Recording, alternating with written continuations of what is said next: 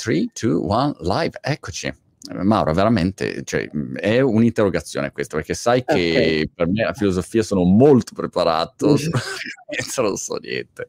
Ma eh, qual è il filosofo in Italia, secondo te, più famoso dovuto alla scuola? Cioè, se uno dice so, Heidegger o non so, il filosofo che tutti conoscono.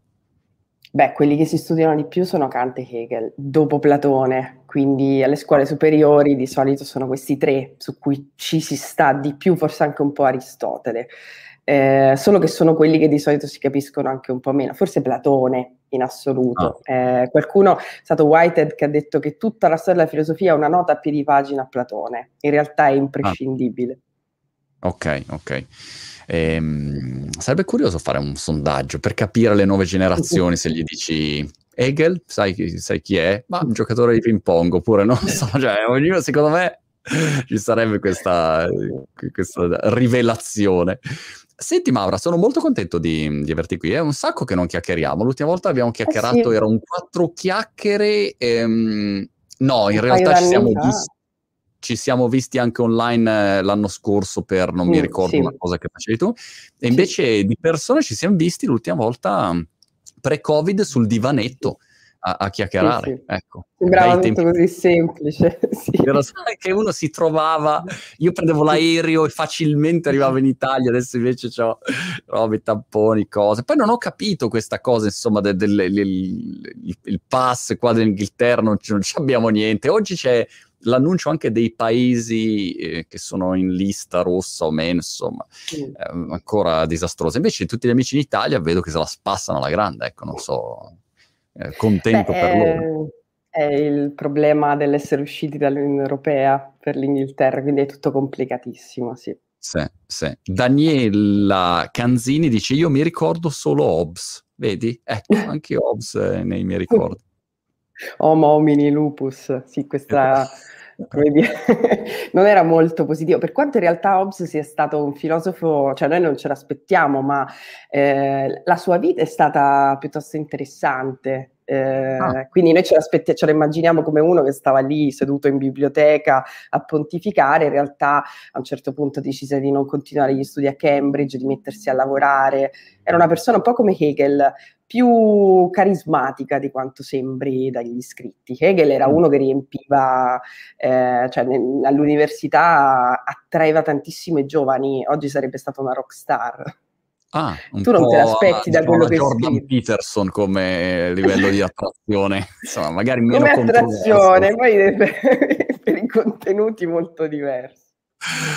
Ma le Olimpiadi, cioè una persona come te le guarda, non le guarda, oppure guardi una gara e subito inizi a pensare, no, però effetti... So che, cioè, allora, che, non... Com'è la tua re- relazione con un evento del genere?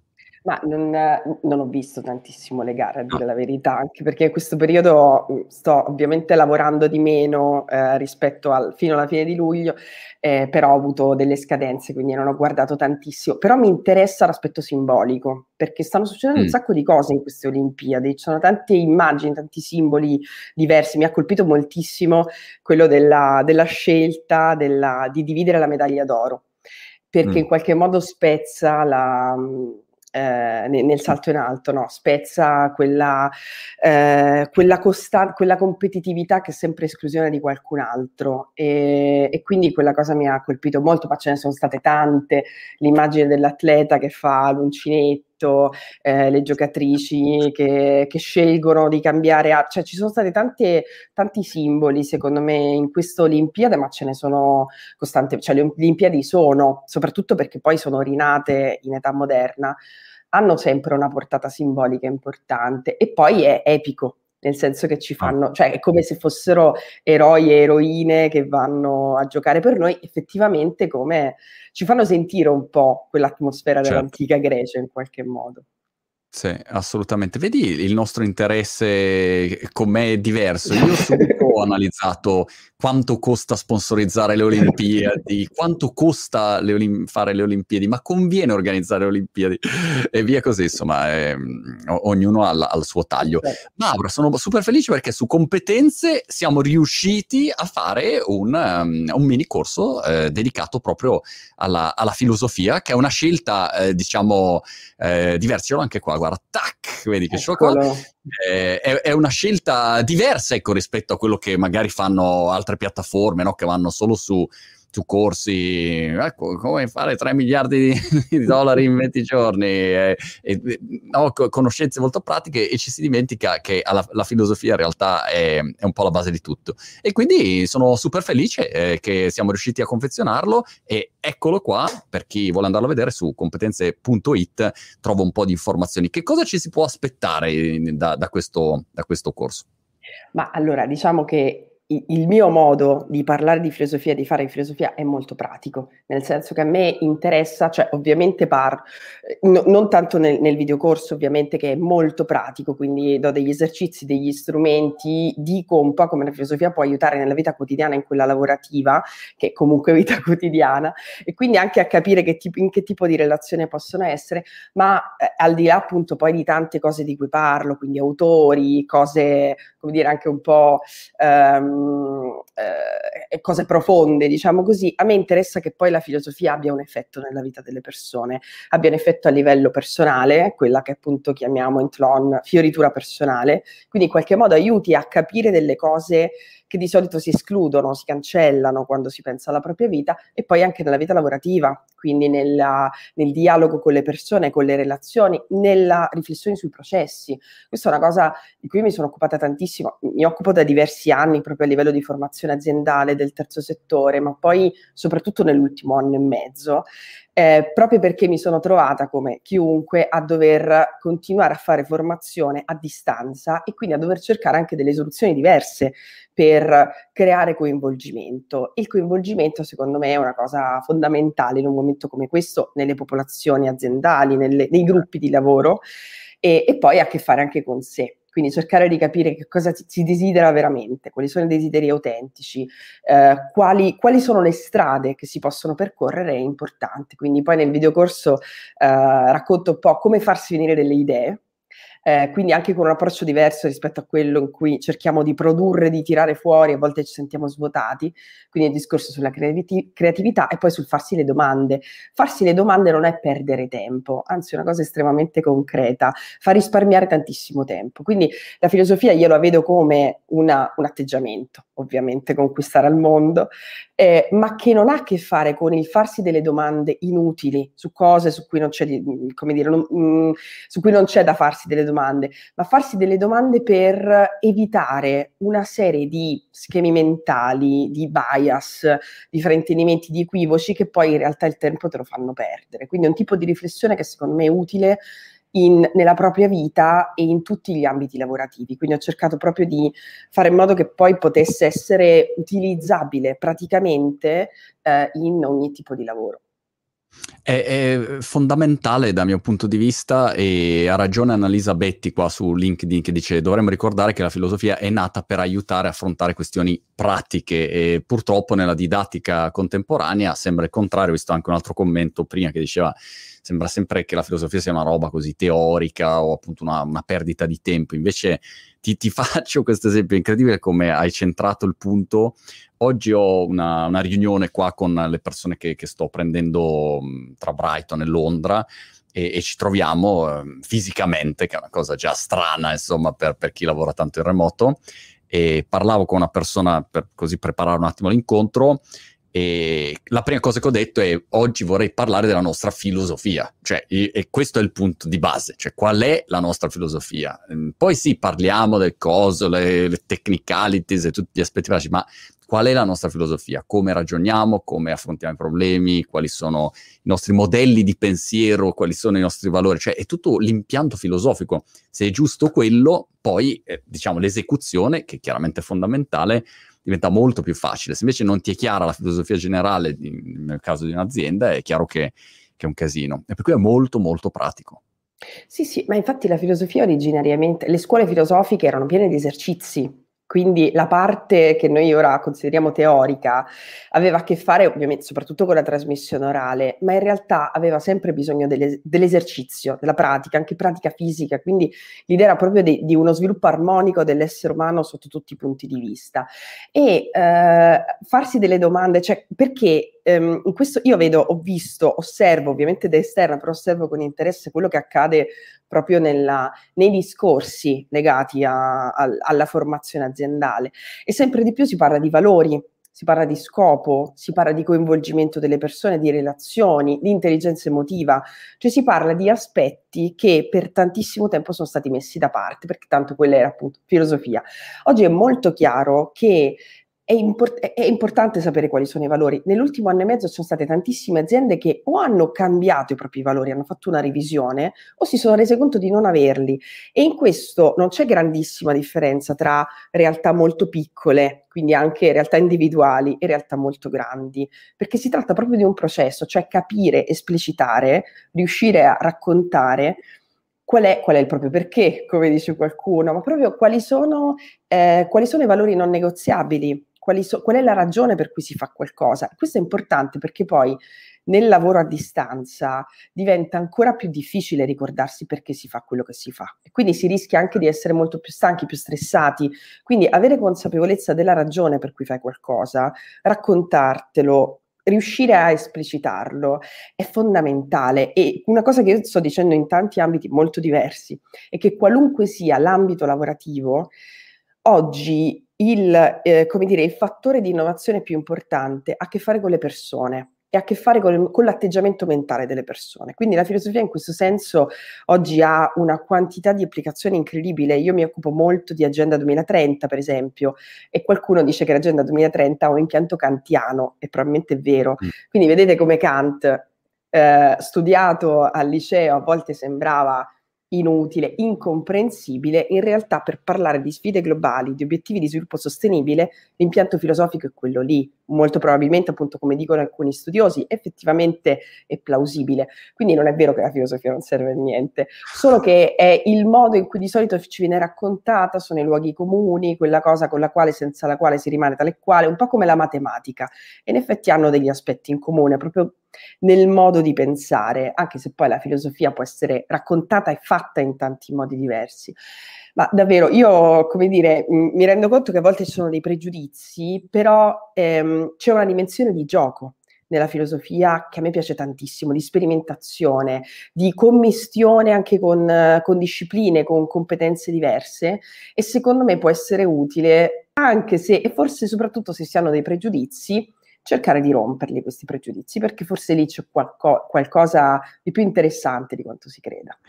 Ho rivisto di recente, Mauro, ci ho fatto anche un video, mi sono intrippato di Matrix di nuovo, più che altro complice Netflix che ovviamente ci condiziona segnalando, no? Ma forse potresti rivedere. E quindi ho detto dai che mi riguardo Matrix eh. e, mm, e, sono tornato nel, nel loop di Matrix eh e a tutte queste domande che io ho trovato estremamente attuali, eh, perché ha il tema della, di che cosa è reale, eh, di quale sia la verità, eh, di chi controlla chi, no? E, e, quindi, ad esempio, se penso oggi, in questo momento ancora pandemico, che poi non so ormai in che momento siamo più, cioè a me mi serve un impianto filosofico nuovo per decifrare. No, eh, però questo, no? E dici, ma eh, qual è la verità? Eh, perché questo determina tutte le, le, tue scelte, vaccino sì, vaccino no, la pandemia esiste o non esiste, il, il Green Pass, il, il, Pass, cioè tutto questo sono le, tue, le domande che riesci a farti, la, la tua visione è determinata eh, da, da, da, tutta questa, dal tuo impianto filosofico e, le tue azioni poi sono di conseguenza, ecco. Ma infatti in questo, questo, è un momento interessante dal punto di vista filosofico, perché alcune, alcuni sistemi, alcune categorie possiamo dire che non funzionano più, nel senso che erano utili per spiegare il Novecento e soprattutto la fine, diciamo, la, tutto il periodo dopo la Seconda Guerra Mondiale, oggi dobbiamo immaginare qualcosa di nuovo. E in effetti oggi ci sono delle teorie filosofiche interessanti che parlano di mondo vegetale, eh, che parlano di eh, scoperte tecnologiche, che, che, parlano anche di prospettive future completamente diverse rispetto a quelle di oggi. Secondo me non ce n'è una che poi ti può dare la possibilità di spiegare tutto, cioè una, una teoria che riesca a spiegarti e darti una risposta su tutto. La cosa fondamentale è creare il dialogo. Cioè non c'è mm. oggi una persona, neanche davvero la persona più... No, non c'è un, un, essere umano che da solo possa dirti con sicurezza che cosa sarà il futuro. Quello che è importante secondo me è creare il dibattito e il dibattito però è molto difficile, cioè queste settimane sui social network, io non so come sia eh, wow. eh, la, la, tua timeline, però quella italiana è piena di persone che si insultano e si azzuffano a vicenda, quando in realtà potremo discutere, potremo cercare di capire dove sta andando questo mondo, cosa noi vogliamo fare. E questa la filosofia è utile perché ti dà degli strumenti per farlo e non ti dice cosa è giusto e cosa è sbagliato, ti dà una risposta, ti aiuta a, a interrogarti, a domandarti che cosa fare. E quindi è importante per questo io credo che sia davvero, qualcuno dice, dovrebbe essere studiata già dalla scuola primaria. Effettivamente prometti sì, soprattutto la logica, anche per verificare le notizie, per non cascare in una serie di, insomma, di, di, di bufale che girano in continuazione ma davvero dovremmo imparare a dialogare e che poi la ragione, questo si lega molto all'aspetto lavorativo, imparare a capire con chi vogliamo dialogare, con chi vogliamo lavorare, che non è semplicemente quali sono le persone che sanno fare delle cose e lo fanno velocemente, ma con chi io posso pensare delle cose. Cioè la cosa importante secondo me per chi per lavoro si fa venire delle idee, immagina delle cose nuove, è avere qualcuno intorno che non solo confermi quello che tu stia dicendo, che non ti faccia solo un applauso quando dici qualcosa, ma che ti aiuti a pensare di più, che ti aiuti a pensare al, su altri livelli, che ti aiuti a, a, a, vedere in modo più complesso quello che stai dicendo. E quindi è, cioè, in questo veramente il pensiero è, è fondamentale. E, e pensare, sempre pensare insieme alle altre persone. Quello che invece si rischia di fare oggi è credere di avere l'idea, la verità assoluta e quindi litigare con tutti gli altri che non ce l'hanno, quando in realtà dovremmo davvero cercare di, di creare delle collisioni tra le persone per pensare meglio, perché dobbiamo dircelo che viviamo in un mondo incerto, con uno scenario futuro imprevedibile, dove però è importante tenere alta l'attenzione, capire che cosa accade e creare un, una relazione tra le persone e quindi il, l'approccio con cui si guarda al mondo è davvero fondamentale. Mi domando come, come si evolverà eh, tutto il mondo de- delle nostre comunicazioni social e, e, e, quando si riuscirà a fare un passaggio successivo. Ho visto eh, questo libro di Václav Smil, che è l'autore preferito di Bill Gates. Lui scrive sempre di energia, è un... non so se è cecoslovacco lui, non, so di, non mi ricordo di dove sia, è un, un, vecchiettino, anzi un diversamente giovane, perché ormai le parole non si possono più usare, Maura, quindi devi sempre usare no, parole. No, ma deve, invece si può usare, il fa- è, è, la, il valore negativo. Sì. Mi, mi, accusano di vecchiettismo, se no...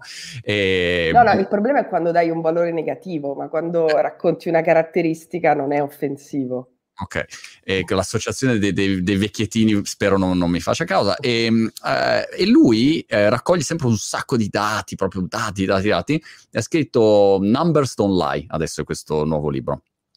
E, ed è forte, no? Perché appunto eh, fa, così fa un riepilogo di, di quella che, che, è la situazione complessiva basata, basata sui numeri. E, e boh, insomma, mi sono perso cosa ti volevo dire, però c'è, qualche cosa di attinente rispetto alla parte della comunicazione sui mm. social mm. che, che, è così... Mm, eh, ecco, no, no, no, è, è, è, il fatto di quando arrivano le evoluzioni. Lui diceva, ad esempio, che nel, nella fine dell'Ottocento c'è, c'è stata una, una grande innovazione, ma l'innovazione non va Uh, secondo un percorso lineare, ha dei periodi in cui la gente innova e dei periodi in cui il mondo in sostanza eh, è lì che sta fermo, no? E poi hai altre innovazioni. E sui social ho un po' la stessa sensazione, cioè c'è stato un periodo di innovazione, no? Da dire, ah, figata, comunichiamo tra di noi.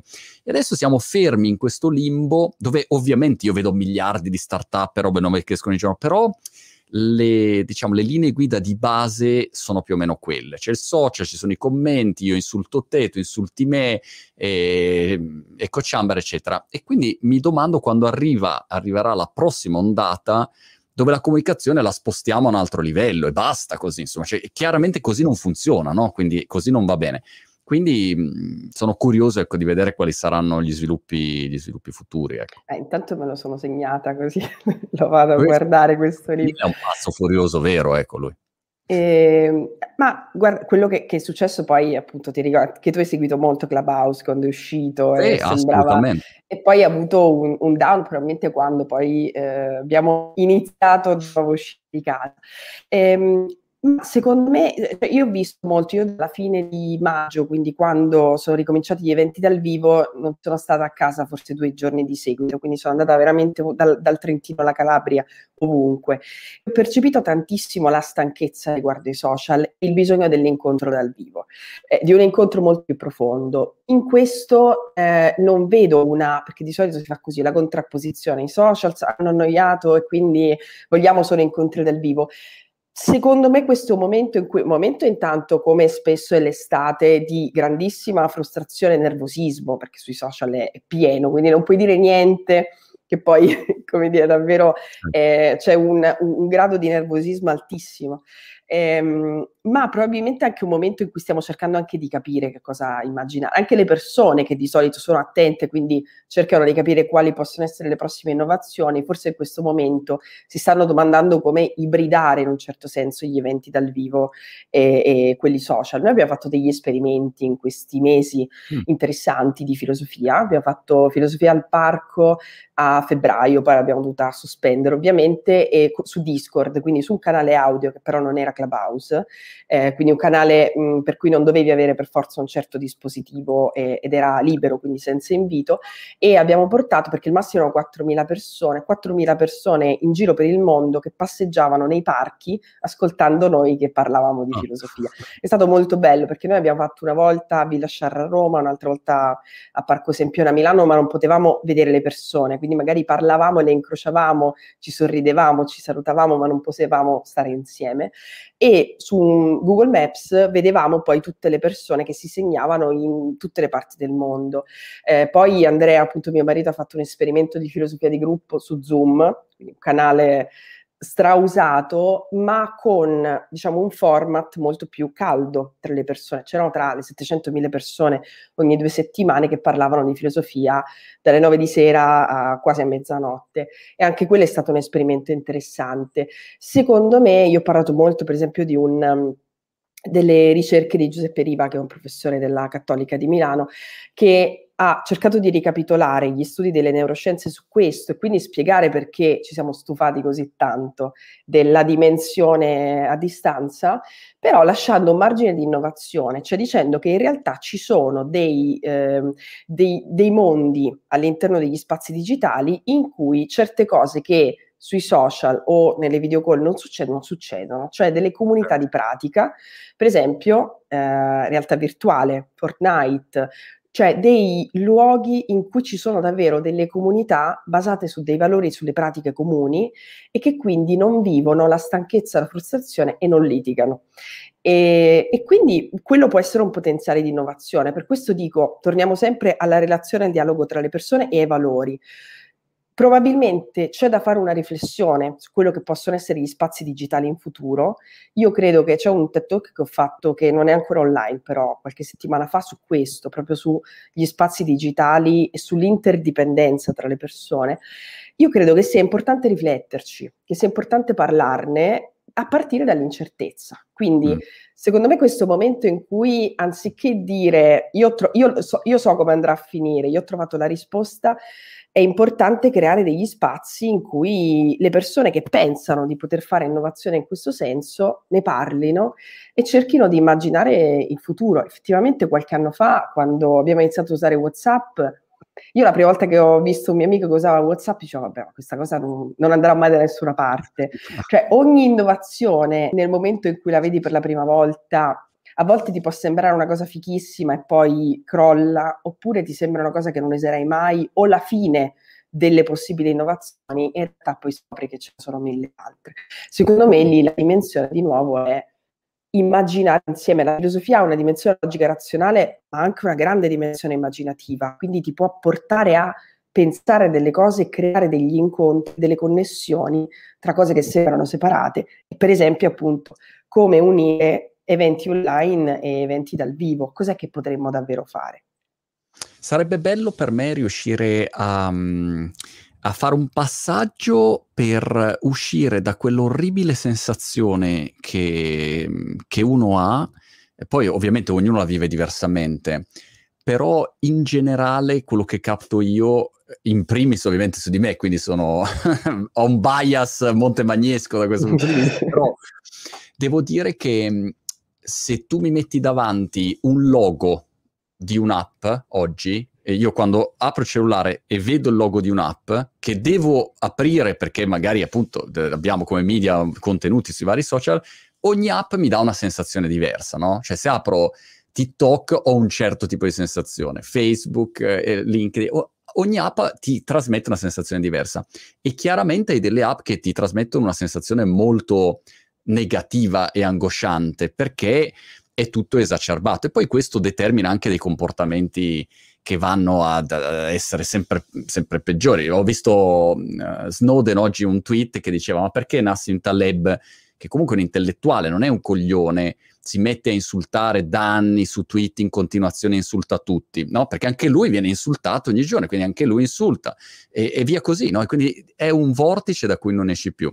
Allora uno pensa, ma eh, sarebbe carino uscirne da lì, no? E quindi usiamo la filosofia per ragionare, pensare, farci le domande giuste e provare a, a ipotizzare ecco, de- degli scenari diversi, insomma, che non siano sempre eh, negativi. Poi chiaramente il contrasto esiste, le persone litigano, insomma, questo...